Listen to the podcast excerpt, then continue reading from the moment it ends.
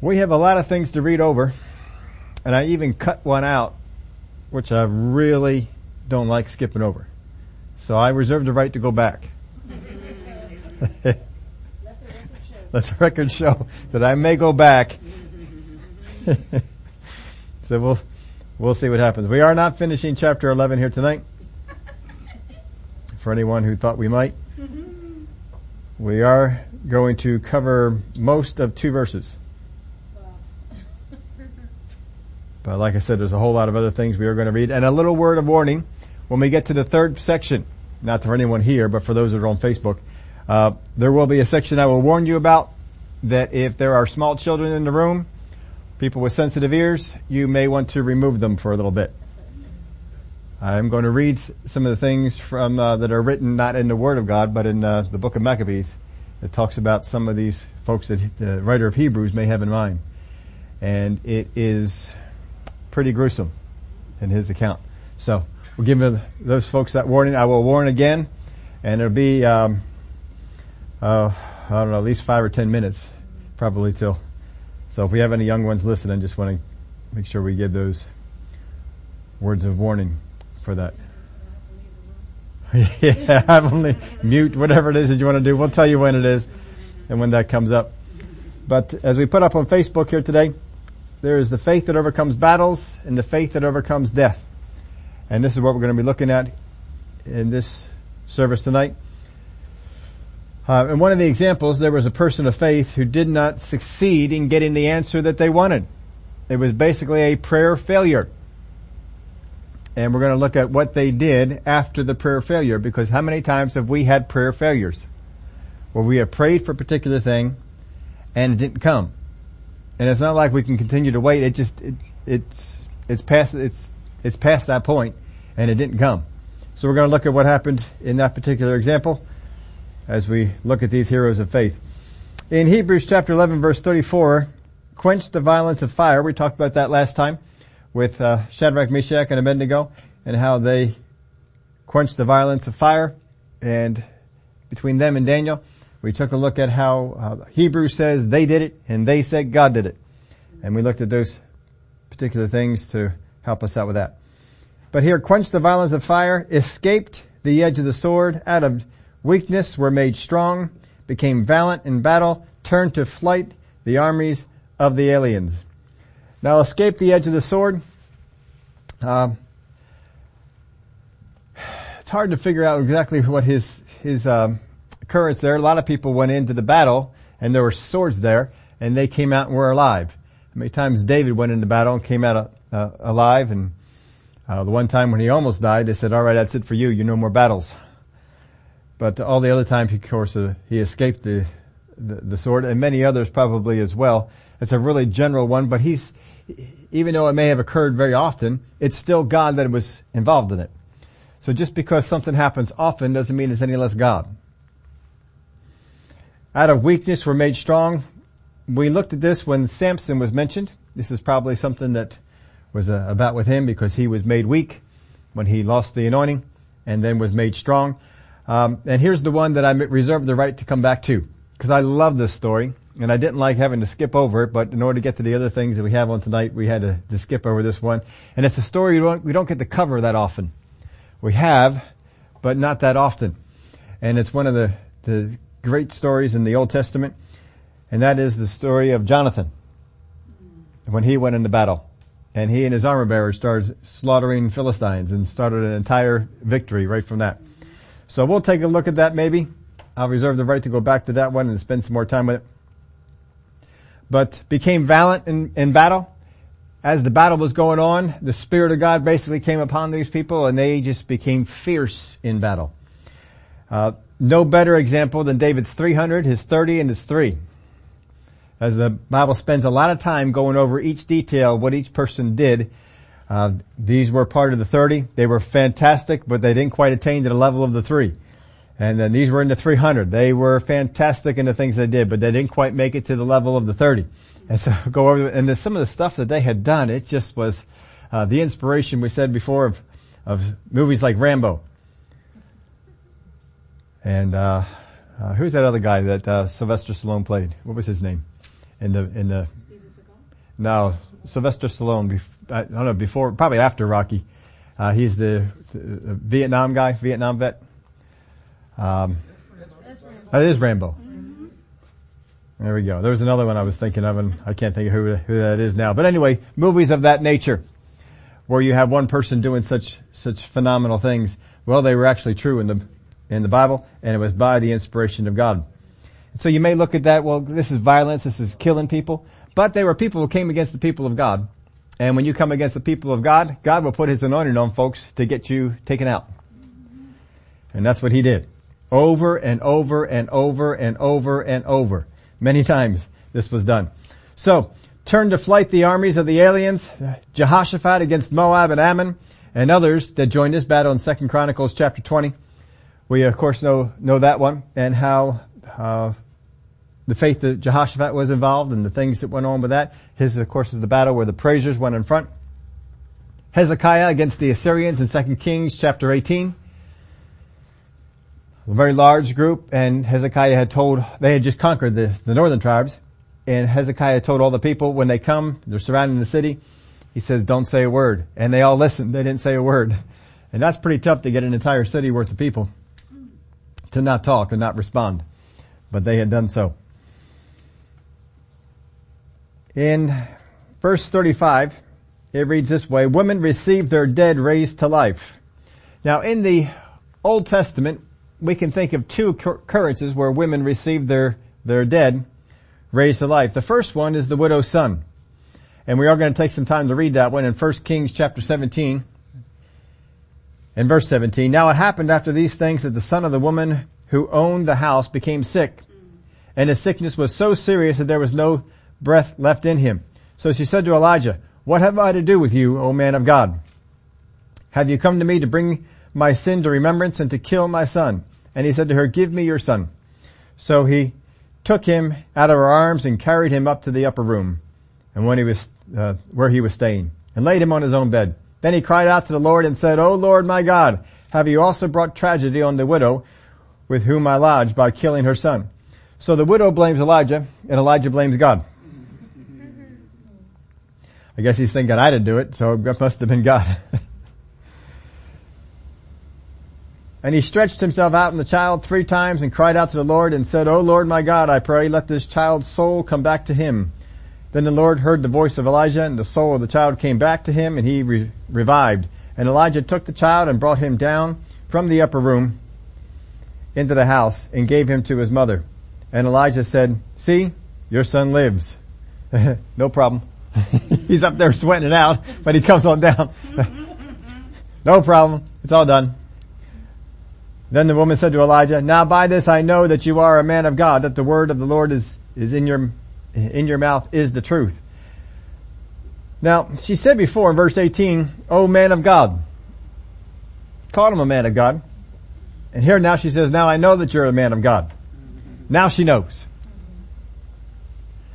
You would think that when God multiplied the, the wheat, the flour, and when he multiplied the oil, you would think that would tell him, this is God. This is the man of God. No one, he's not doing that for anybody else. It's just these guys. This is it. And I guess she just kind of got used to it.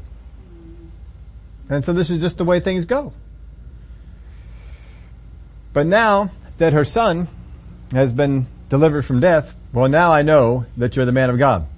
So I put this in your outline for you. And this is an important lesson to learn from this one. Being preserved from something unseen does not have the same impact as being saved from something seen. How many times has God preserved our life by things we never saw? But we never saw them. So it doesn't minister to our faith the same way that something that is seen is. When I see that the accident happened and it could have happened to me, but it's not because God told me or did something and directed me away from it. That's easier for me to say glory to God, praise God. I know that God's alive. I know that God cares for me. But if God moves it out of the way, steers us in a direction other than that, and we never see it, it doesn't, uh, doesn't minister to us as much. Just because you don't see the deliverance of God doesn't mean that you didn't have it. And we ought to always just count that the God has been faithful and delivered us every single day. Father God, I just thank you that you preserved me to continue to do the will of God, to continue to do what you called me to do down here. And even though I may not have seen it, I thank you for your delivering power. I thank you for the way that you showed yourself strong for me today, even though we don't see it. Now, this is my personal opinion, and it probably differs from some people that, that look at the book of Hebrews. I don't think the writer of Hebrews has her in mind. Because I don't see any faith out of her. I see doubt and unbelief, and what God had been doing on a daily basis eventually eroded and did not minister to her faith until this thing came along. Now I know that you're a man of God. Are you kidding me? This is on the level of Israel receiving manna every day and then complaining to God. And God didn't see faith in them. I don't see faith in this woman. I do not think that this is the one that she, that he has in mind, or any of the ones that he has in mind. He does use women plural. Because of that, a lot of people lump both of these into the same category. But I'll bet there were some others. Now Elijah is not the greatest man of faith at this particular point, but one thing on Elijah's side is this hasn't been done before. No one's asked God to bring somebody back from the dead. He's doing something that no one's ever done. Asking God for something that hasn't happened. At least as far as we know it hadn't happened. So that's, um, I can, I think we can excuse a little bit of uncertainty in that particular situation. But, um, I don't see faith in her at all. So I don't, I don't look at that one. But Second Kings chapter 4, we do look at faith. I do see faith in this one, certainly. And this is with the Shunammite son, the one who just stepped out and built a room for the prophet so that whenever he came on by, he had a place to stay. That was his place. And after she had done that, Elisha said, what can we do for her? And it was mentioned that she doesn't have a son. So he said, all right, that's what we're going to do. And she said, look, don't get my hopes up. Then he says, no, it's going to be so. And it happened. And after all that, verse 18, and the child grew, 2 Kings 4, 8, verse 18. Now it happened one day that he went out to his father, to the reapers. And he said to his father, my head, my head. So he said to a servant, carry him to his mother. When he had taken him and brought him to his mother, he sat her on her knees till noon and then died. Now sometimes we can read past that so, so fast, but think about this. As a mom, you have your son, your only son, who sits on your lap complaining of a headache, and you hold him. And over the course of time, he dies. Right there in your arms, dies. Can you imagine going through that? What would you do as a mom with a son who is uh, really not doing well. You don't maybe not know that it's going to the point of death, but at some point you may suspect it. What would you be doing as a mom? You would be praying. The whole time sitting there. You, you, she's doing nothing else but sitting there with the son. Not having an engaging conversation with the son, she's just holding him.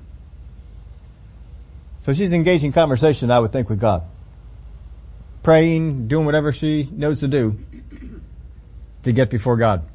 And it doesn't work. The son dies.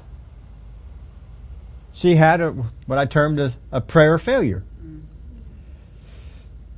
Now it's over. As far as this is concerned, what I have been able to do is done. So she said to a servant, carry him, wrong one. Verse 21. And she went up and laid him on the bed of the man of God and shut the door upon him and went out. I think some of the reason she put him up there is not because there's a certain anointing up there, but she wants what has gone on to not be told. Because when her husband asks her about it, she doesn't say what's going on. So if she puts him into the man of God's room, no one's going in there she's bold enough to go in there because that's her personality. We've talked about her before. She has that kind of a bold personality and she knows the man of God isn't there. And no one else is going to go in the room but her. So she goes in, puts him in the, on, on the bed, and then closes the door. Well, if the door's closed, no one's going in. No one's going to be able to peek in. So only she knows what has happened. Then she called to her husband and said, please send me one of the young men and one of the donkeys, that I may run to the man of God and come back. So he said, why are you going to him today? It is neither the new moon nor the Sabbath. And she said, it is well.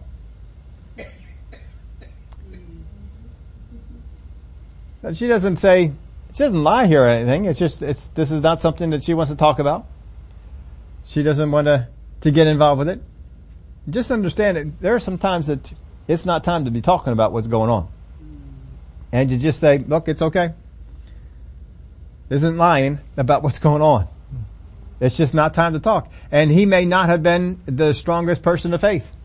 And if she shared this with him, he may have been boohooing and, and all kinds of stuff would have been going on and just gnawing at her faith. No, you can't leave now and whatever. And she has a plan, way to, to get past all this. So she says, look, it's alright. Just get me, get me a donkey. Then she on a donkey and said to the servant, drive and go forward. Do not slacken the pace for me unless I tell you. So we're, we're going fast, as fast as we can go on a donkey. And so she departed and went to the man of God at Mount Carmel. So it was when the man of God saw her afar off that he said to his servant Gehazi, look, the Shunammite woman, please run now to meet her and say to her, it is well with you. Or is it well with you? Is it well with your husband? Is it well with the child? And she answered, It is well. Hmm. I didn't look that one up in Hebrew. I meant to at one point, but I got caught up with some other things. I uh, was going to look at what the Hebrew word was they were talking here. I have a suspicion I know what it is, but I didn't spend the time to, to do that. I was wondering if shalom was in, involved with that at all, but whatever it is, she answered, It is well. When she came to the man of God at the hill, she caught him by the feet, but, Gehazi came near to push her away. But the man of God said, Let her alone, for her soul is in deep distress, and the Lord has hidden it from me and has not told me. This is the man who expects to hear things from God. He expects to know what's going on so he can deal with it ahead of time. And he says, I don't know about this one. Hmm.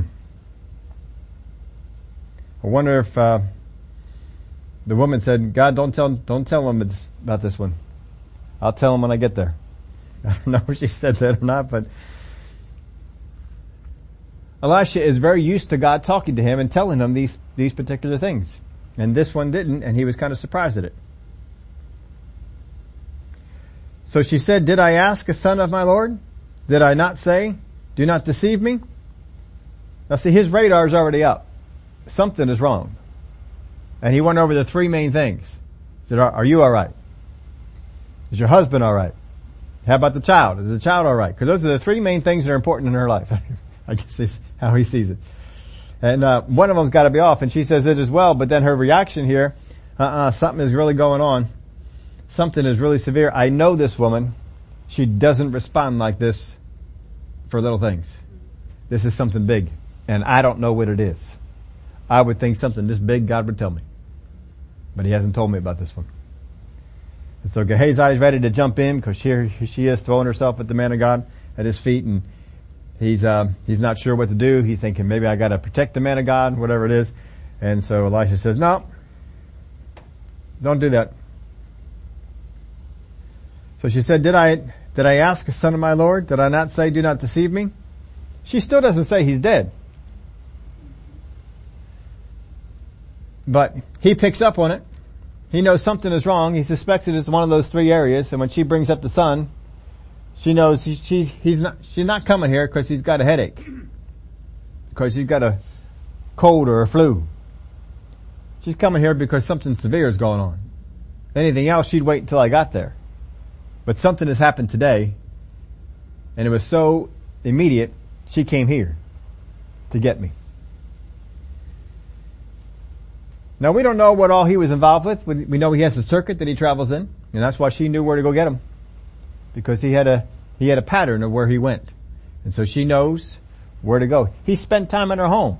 He probably told her, I go over here, I go over here, I go over here, I go over here. So she knows at this time he's over here. And so she just goes there. She knows that he's very consistent in where, where he goes. And she went to there. So then he said to Gehazi, get yourself ready and take my staff in your hand and be on your way. If you meet anyone, do not greet him. If anyone greets you, do not answer him, but lay my staff on the face of the child. And the mother of the child said, as the Lord lives and as your soul lives, I will not leave you. So he arose and followed her. Now Gehazi went on ahead of them and laid the staff on the face of the child, but there was neither voice nor hearing. Therefore he went back to meet him and told him saying, the child has not awakened. Now we don't know a whole lot about Gehazi, but the one thing I do know is that he's fast. At least he's faster than Elisha. Because when he sees the Shunammite woman coming, Elisha doesn't go running out after him. He sends him. Go on down there and find out what's going on. You'll get there faster. And when speed is of the essence, he says, Gehazi, take my staff, put it on, on the child. Cause you'll get there before we will and sends him on. Not only does he get there, he does all that, and he comes back and gets them. So the guy seems to be fast. I'm sure he's not walking.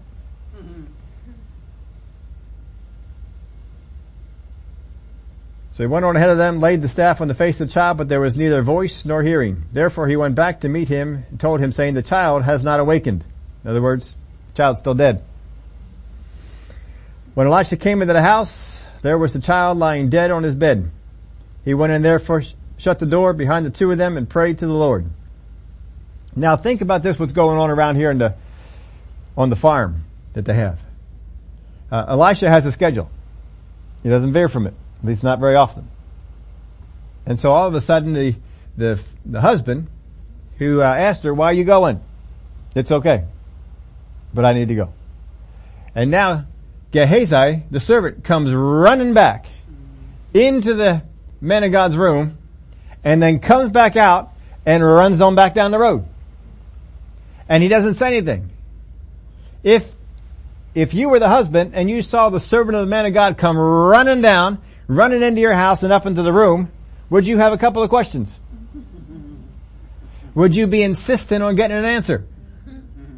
So more than likely, this man comes out and if he doesn't catch Gehazi on his way in, he certainly caught him on his way out. And he says, stop. I need to ask you something. What's going on? And what's Gehazi say? Nothing. Because the charge was, if anyone greets you, don't speak. You are not to talk to anyone. Don't address them.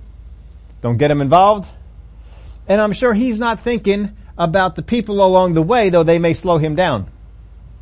I think he is thinking about what's going on at the farm. Because the woman didn't want to involve the husband, and basically he's saying, don't you either. And, and Gehazi listens. He does exactly what he's told.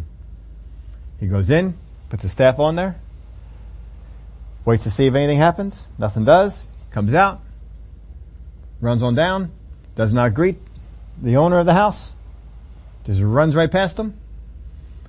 Now if you saw all this and you were that father, and he comes running out, he's not responding to you, what are you doing next? You're gonna run after the guy. You're gonna run after Gehazi. Yo, what's going on? And Gehazi just goes on. Now whether the husband went back inside the house and went up into the room, we don't know.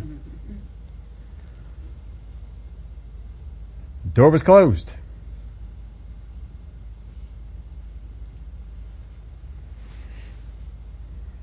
When Elisha came into the house, there was a child lying dead on his bed. Now if you're the father, again you saw Gehazi come in and then go out, and then all of a sudden, your wife, the prophet, and the servant are all coming in. If he didn't go up in the room and find out what's going on, he knows something major is going on right now. And he does not know what it is.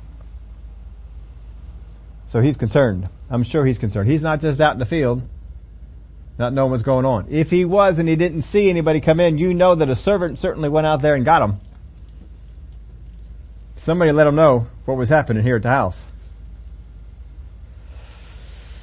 So when he came into the house, there was a child lying dead on his bed. He went in, therefore shut the door behind the two of them and prayed to the Lord. And he went upon, up and lay on the child, put his mouth on his mouth, his eyes on his eyes, and his hands on his hands. And he stretched himself out in the child, and the flesh of the child became warm. Now where did we read that before? Didn't Elijah stretch himself out in the child? So what's Elisha doing? Exactly what Elijah did. Same exact thing. This is what he did, and it worked. So I'm going to do the same thing. Now he's already seen this happen before, so it's not quite the same. He's not pioneering new ground. God's already done this. So he's just following after what he saw done. So he stretched himself out in the child and the flesh of the child became warm. Now that's a good sign. Dead people are not warm for long. And it's been a while, so he would have cooled off by now. But now he's warming up. He returned and walked back and forth in the house and again went up and stretched himself out in him. Then the child sneezed seven times and the child opened his eyes. Now he's walking back and forth. You know who he's talking to. If God talks to him, he certainly talks back to God. And he's talking to God, says, God, this is not, this is not the way that you want this to go. I know this is not your will. I know this is, you, you blessed her with a child. You had me do that, pray over her for this. I know you're not taking this child away. There's a, there's something we gotta break through here. What do we, what do you want me to do? And he's talking with God. And apparently in the course of that, he went back up and did the same thing. Went back up again, stretched himself out in him. And the child sneezed seven times, and the child opened his eyes, and he called Gehazi and said, call this Shunammite woman. I don't know how much you gotta call her. Mm-hmm. If you close the door on these two people, if you were the, if you were the mom, where are you standing? Right outside the door. You aren't going anywhere. You don't have to go cook dinner, fetch some water, take care of some chores. That's not what you're doing. Everything about your being right now is what's going on in that room. How far can she be? For some reason, Elijah, Elijah does not. How about if you just stay on instead of falling off like this? For some reason, he doesn't seem to call her. He calls Gehazi. And has her call the Shunammite woman. Now before we saw this because the Shunammite woman was far away. She's not far, I know she's not far away right now. She's pretty close. And if he called Gehazi, I think she heard. Cause I think she's staying right where Gehazi is.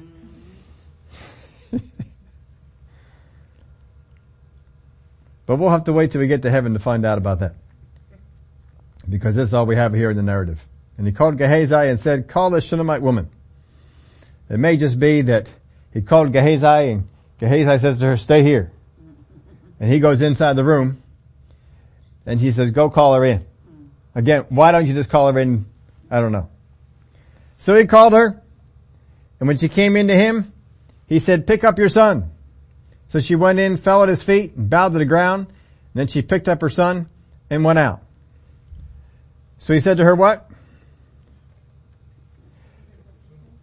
Pick up your son. What did Elijah say? See? Your son lives. it's kind of similar. I mean, he's really just following after this and the, he, he's read the Elijah book of raising boys from the dead. That's basically what he's doing. Now how would you respond in such a prayer failure? She responded with faith. She didn't, didn't look for pity. As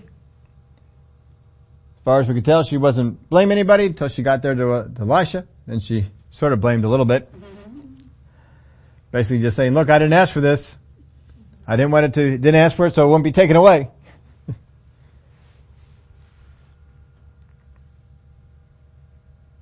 So how would you respond to such a prayer failure? That's something for us to consider and to think about. All right, we're getting close to our warning section here. Not quite there just yet, but we will be. Here it says, women received their dead raised again, raised to life again, and others were tortured, not accepting deliverance that they might obtain a better resurrection. Others were tortured. The word there, tortured, it's from a, a word that comes, this is Hebrew.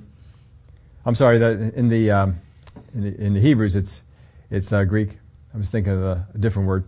But it's, uh, it comes from a word that means drum. This is the only time this word is used in the New Testament. It's right here. Now it's used once in the Septuagint, but it's not used uh, here. It's used, I believe it was Jeremiah when he was banging on the gate. Or, I'm sorry, not not Jeremiah. It was used of David when David was pretending to be a madman and he was banging on the gate and doing things. He used that word. He was drumming on the gate, trying and pass himself off as a madman. But that's in the Septuagint that we see see that being used. But it basically means this, to stretch on an instrument of torture resembling a drum and thus beat to death. But basically they had an instrument, it looked like a big drum. I tried to find a picture of it to bring this out here for you, but uh, I was not able to do it. Every time I tried to do a search for this in Google, it kept trying to change the word to something else because it didn't think it was a real word. Uh, it is a real word. Usually it can recognize a lot of the Greek things we did and it did give me a couple definitions on it, but no pictures. If you get into the picture area, it goes off on something else and those aren't the pictures that we wanted. But alright, here we're going to read from um, Second Maccabees, and this is the part that if you have young children, anyone squeamish, stop listening for a little bit.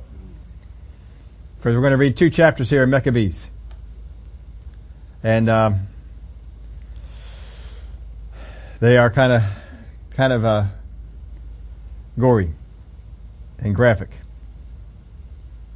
So here in verse uh, 1 of chapter 6, not long after that the king sent an elderly Athenian to force the Jews to abandon their religion and their customs and their ancestors. This is Antiochus IV, the famous Antiochus. He was also to defile their temple by dedicating it to the Olympian god Zeus. We talked about that in the end times. The temple on Mount Gerizim was to be officially named. The oppression was harsh and almost intolerable. Gentiles filled the temple with drinking parties and all sorts of immorality. Filled the temple, God's house, with drinking parties and all sorts of immoralities. They even had intercourse with prostitutes there in the temple. Continuing on. Forbidden objects were brought into the temple and the altar was covered with detestable sacrifices prohibited by our law. Now we read in other parts, you know, this involved pigs. They were slaughtered in the temple to desecrate it. It was impossible to observe the Sabbath, to celebrate any of the traditional festivals, or even so much as to admit to being a Jew. Each month when the king's birthday was celebrated, he had a birthday he celebrated each month. The Jews were compelled by brute force to eat the intestines of sacrificial animals.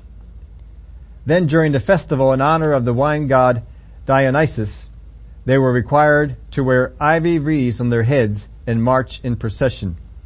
On the advice of Ptolemy, the neighboring Greek cities were also instructed to require Jews to eat the sacrifices.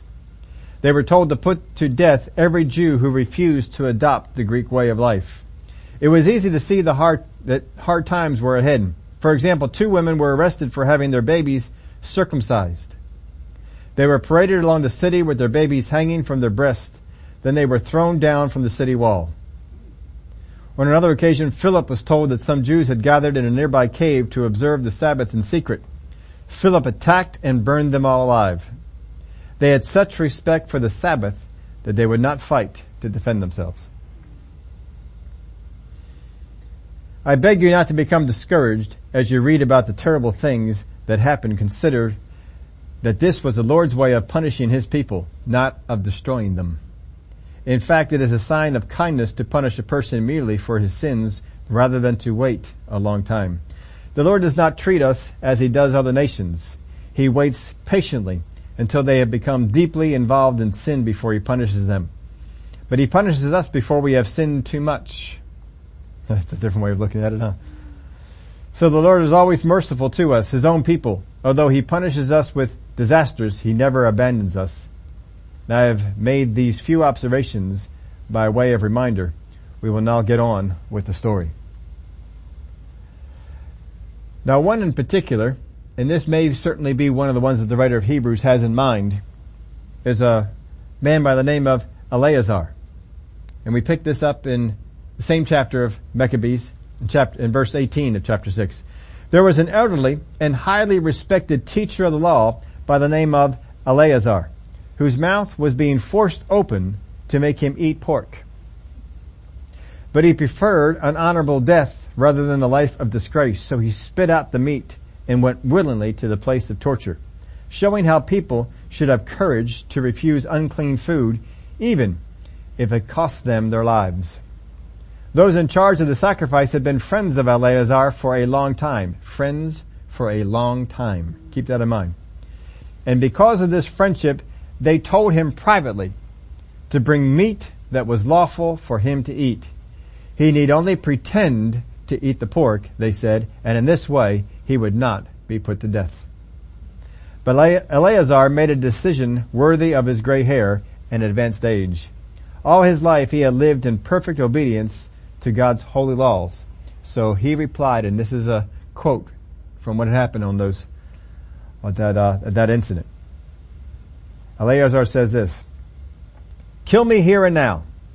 Such deception is not worthy of a man of my years.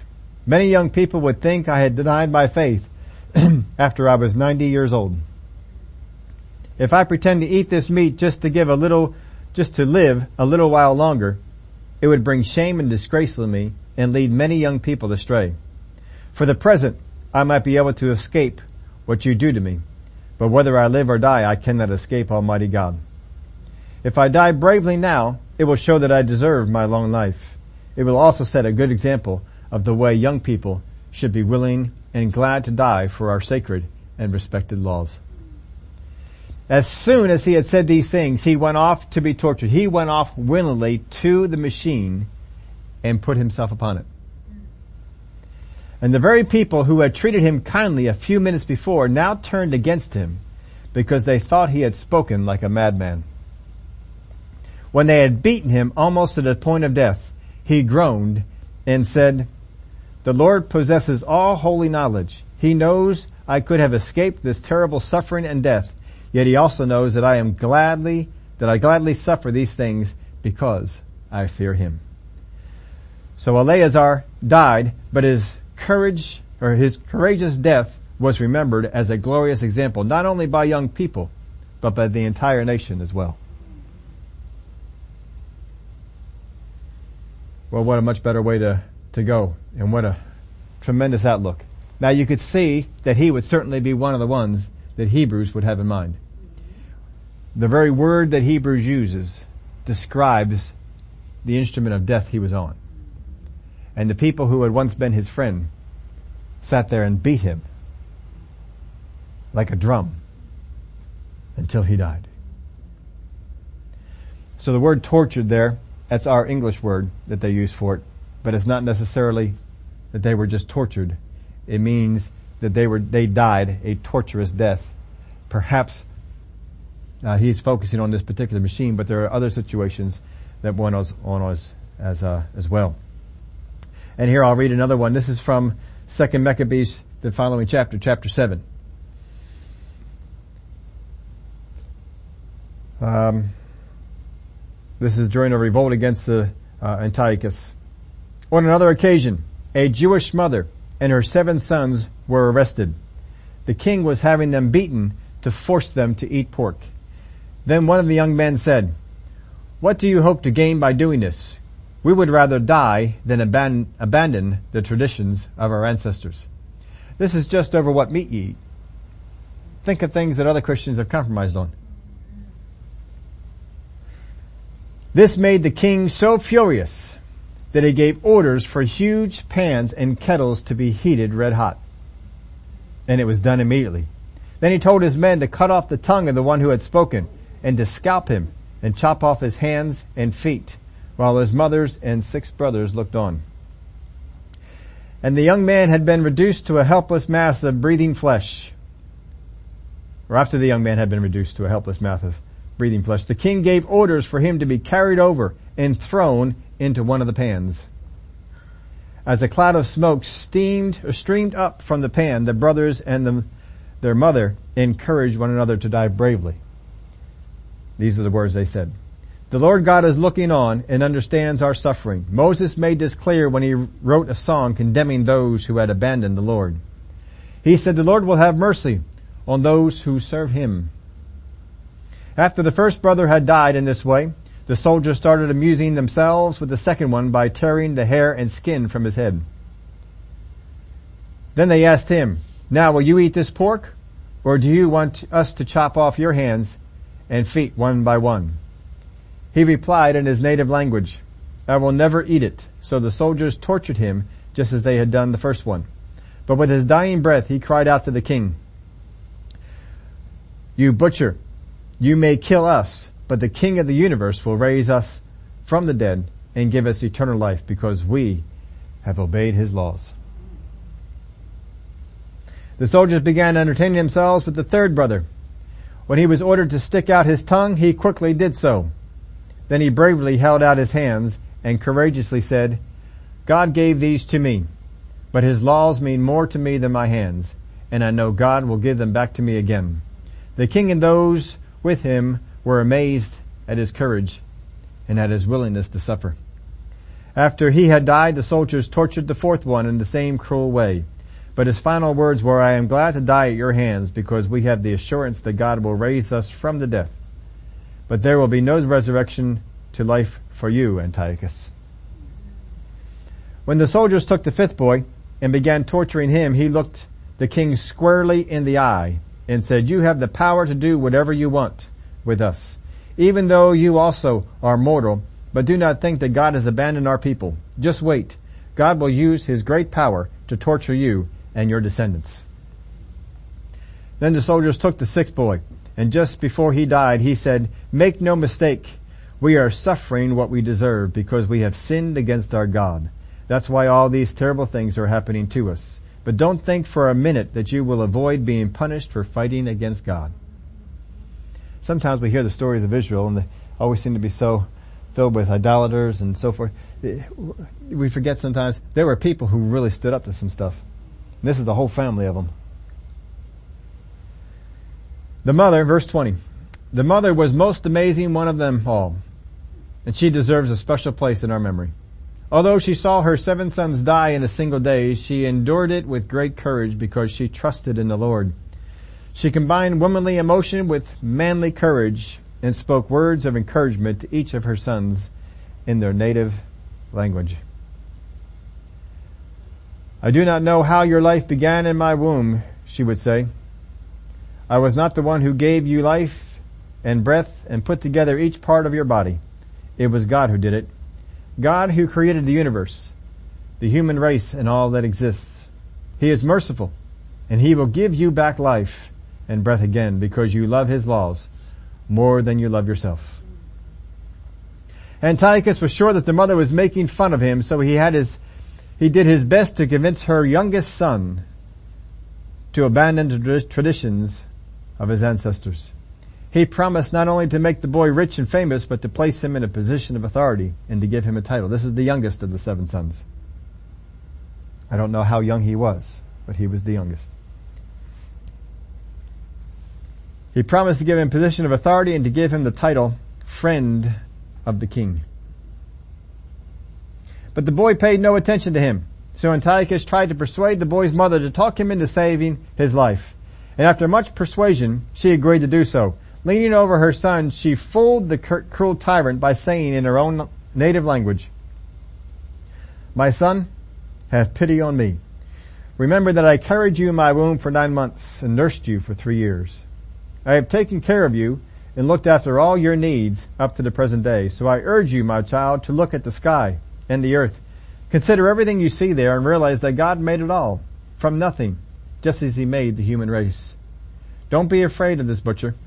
Give up your life willingly and prove yourself worthy of your brothers so that by God's mercy I may receive you back with them at the resurrection. Hmm. Before she could finish speaking, the boy said, King Antiochus, what are you waiting for? I refuse to obey your orders. I only obey the commands of the law which Moses gave to our ancestors.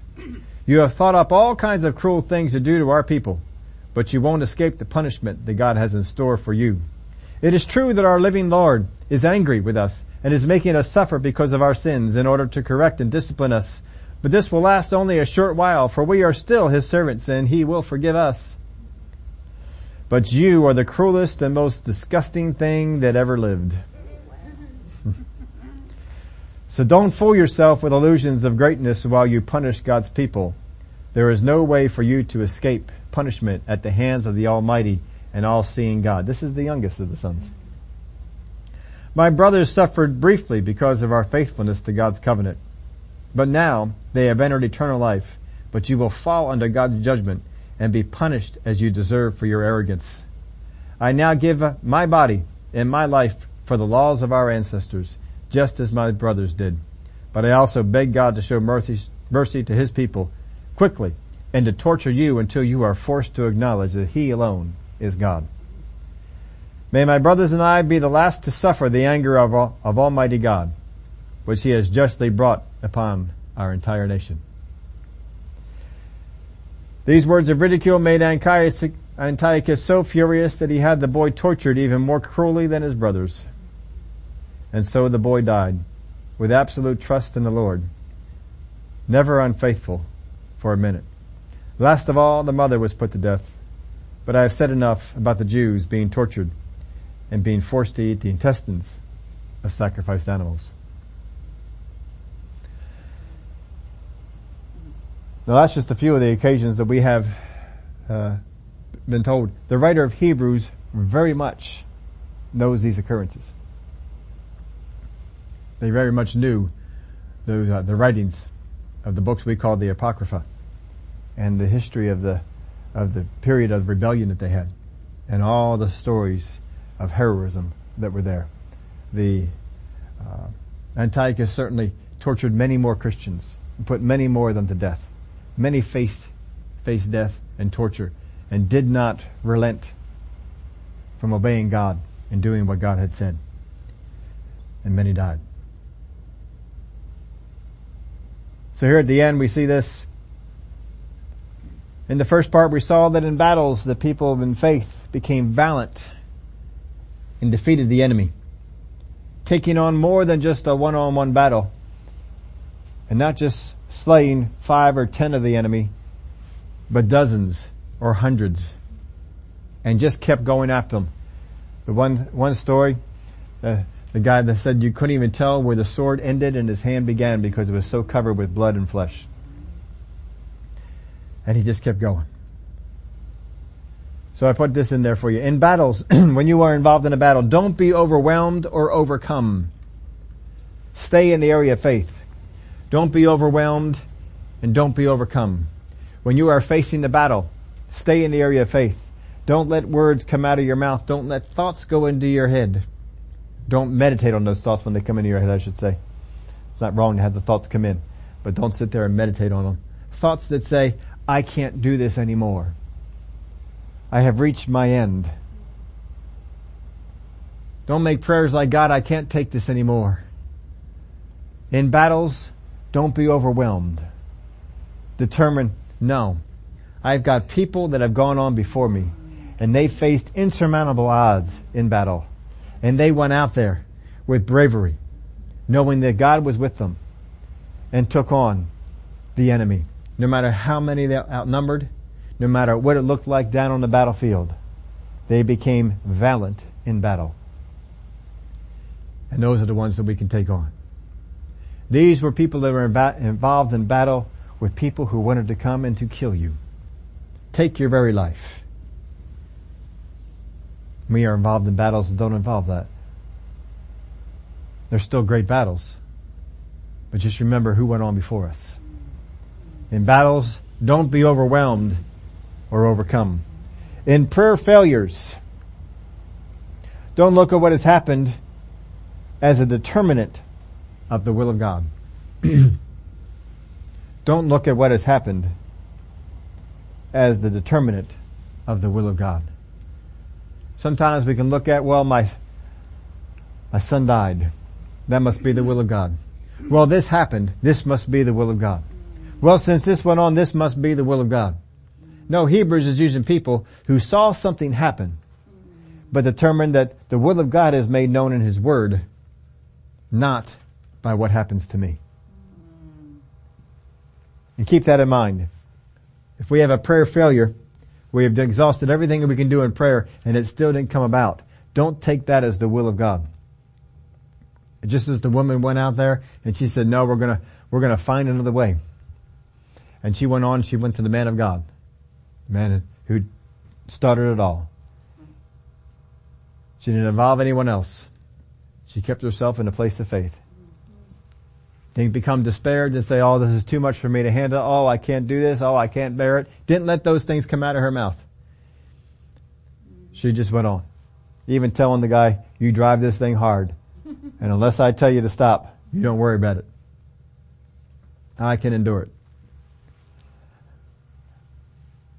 And in death, know that deliverance is not the only victory. Pull up verse 35 again, if you would, for us. Hebrews 11, 35. I can go back and get it too if that's, okay, there we go. Women received their dead, raised to life again. Others were tortured. I don't think I emphasize this enough. Not accepting deliverance that they may attain a better resurrection. Deliverance was provided as long as they would compromise in some way. The seven sons and the woman did not accept deliverance. Eleazar was given a deliverance. He said, no, I'm not taking that. I'm going to have a more excellent resurrection. And when we read the story of Maccabees, I tell you, Eleazar fits this. It's like he, he saw what he did and just wrote about it.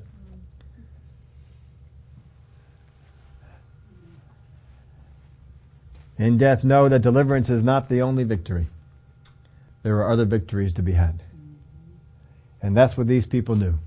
Many in the days of, of Paul, New Testament saints, faced all sorts of uh, death, tribulation.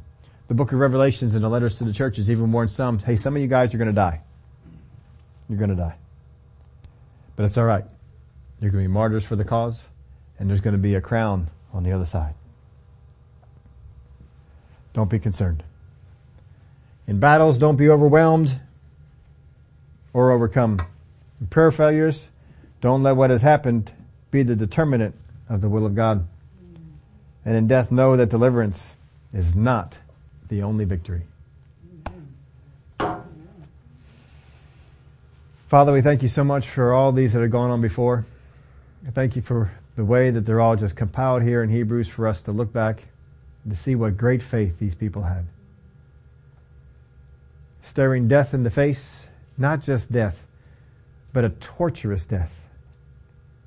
Can't even imagine what it'd be like to be watching family members sliced up, put into a frying pan until they died. But that did not weaken them, did not cause them to back down. Father, for the things that we face in this life, probably nothing near as great as what they faced. And if they went on before and stood tall, so can we. I thank you for it. In the name of Jesus we pray. Amen. Amen. Any comments, questions, or anything I missed? First one? Did I turn it off? I did. Jonathan. Oh, yes. He's the one I, I reserve the right to go back to.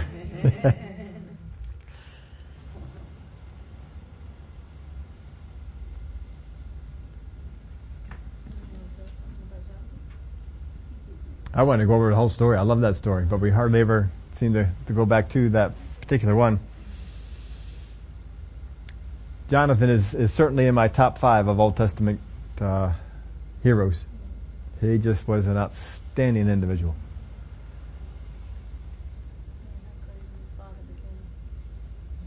Yep. He sure didn't seem to inherit that craziness. hmm. All right. Uh, next Wednesday we do not have service. Uh, we'll probably put up a note on Facebook just to remind everybody, but no service next Wednesday, day before Thanksgiving. Too many people are home prepping for meals the next day. So we've just learned over the years that this is not a good day to have have Wednesday night service. So no Wednesday night service next week. We will um, take that up on uh, the following week. We'll we'll pick up here. We're still in chapter 11 when we get together here two weeks, and we'll. Uh, I don't know. We we could make it through all the way next week. Depends on whether I detour my us on on Jonathan or not. I'll go back through and look when was the last time we covered Jonathan and and see if we need to to go back there and spend some time. Uh, one more thing uh, for Sunday. Um, we have. Uh, I know that the children's church wants to go out and then do the shopping, but um, I don't have. I guess I have good news and bad news for you on that. Uh, the good news is there's nothing to shop for except for turkeys. Now everything's been bought. We had a couple of people who called in this week and asked what was on the list, and so everything that is on that list is, has been provided or will be by Sunday. Um, so I was kind of surprised. I don't think it's ever happened before. I don't think we did six baskets before and, and have all of them taken care of. Uh, we do need the, the turkeys yet, but don't need the, the food. So if there's no need for the shopping, perhaps we can get our Sunday school meeting in and, and our uh, children's church staff meeting in so that we can do that instead of the, um, of the shopping. So, um, that's something we, we can do. We will need six turkeys and we can work on just getting those things, uh, throughout the week, whatever we want to do in there. I know the kids do like forward to, to going out there and shop, but unfortunately the people in the church did the shopping. So it's all there. Um, and we'll have it all, all here by Sunday. So why don't,